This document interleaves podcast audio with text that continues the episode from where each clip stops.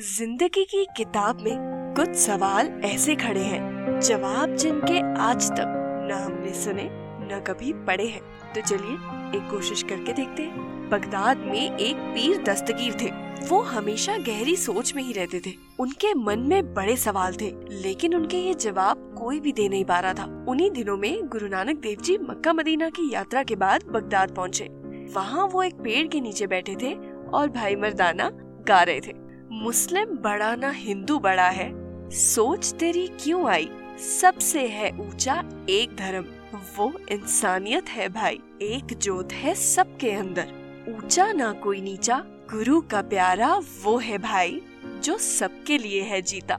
ये सुनकर हिंदू और मुसलमान अपने अपने धर्म को लेकर आपस में लड़ने लगे।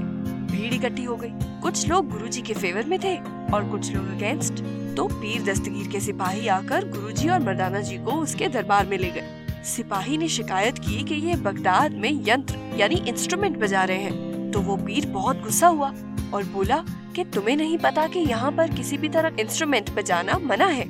ये इस्लामिक देशों में हराम है। तुम कौन से देश से आए हो? तो गुरुजी ने कहा कि सबसे बड़ा संगीतकार तो वो अल्लाह है, जिसने हवा, पानी, पंछियों को चहकना और लहराना सिखाया है। क्या आपको वो संगीत अच्छा नहीं लगता? क्या आप वो संगीत नहीं सुनते? ये बात सुनकर वो बड़ा हैरान हुआ। और उसे सच में एहसास होने लगा कि ये गुरुजी कोई आम इंसान नहीं है। तो उसके मन में सालों से जो सवाल थे, जिनके जवाब कोई भी नहीं दे पा रहा था तो उसने गुरुजी से कहा कि मैं आपसे कुछ सवाल करूँगा। और अगर आपने उनके सही जवाब दे दिए तो मैं आपको रिहा कर दूँगा। लेकिन अगर नहीं दिए तो आपको सजा मिलेगी। गुरुजी मान गए, उसने सबसे पहला सवाल किया, जो शायद हम सबका होगा। अगर खुदा ने दुनिया बनाई है तो खुदा को किसने बनाया? गुरुजी ने उससे कहा कि तुम्हारे पास जितनी दौलत है, सब यहाँ मंगवाओ। उसने वैसा ही किया। गुरुजी ने उससे गिनती शुरू करने को कहा। वो शुरू करता है।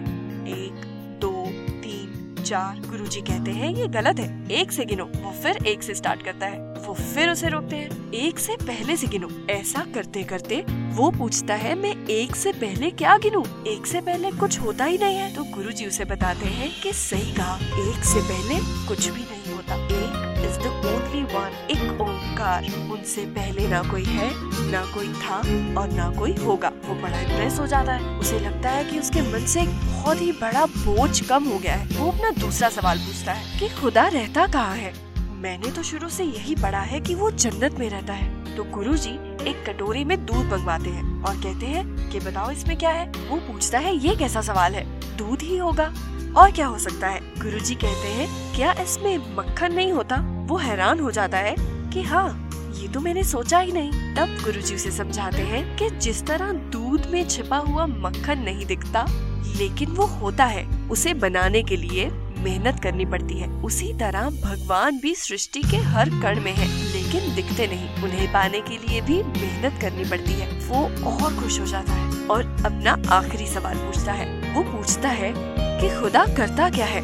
गुरुजी कहते हैं कि मैं तुम्हारे सवालों के सब जवाब दे रहा हूँ और तुम अपने सिंहासन पर बैठे हुए हो। मेरा आदर नहीं कर रहे। वो एकदम से उठकर गुरुजी से माफ़ी माँगता है और कहता है कि आप गुरु हैं। आप मेरे सवालों के जवाब दे रहे हैं तो आप मेरे गुरु हुए। आप सिंहासन पर आकर बैठ जाइए और मैं नीचे जाकर बैठ जाता हूँ। तब गुरु जी उसके इस सवाल का जवाब देते हैं कि सिंहासन पे बैठे हुए इंसान को ज़मीन पर और ज़मीन पे बैठे हुए इंसान को सिंहासन पर बिठा देता है और राजा को गरीब और गरीब को राजा बना देता है। तो इन सवालों के जवाब शायद सिर्फ़ उस पीर के लिए ही नहीं, हम सभी के लिए थे, नहीं?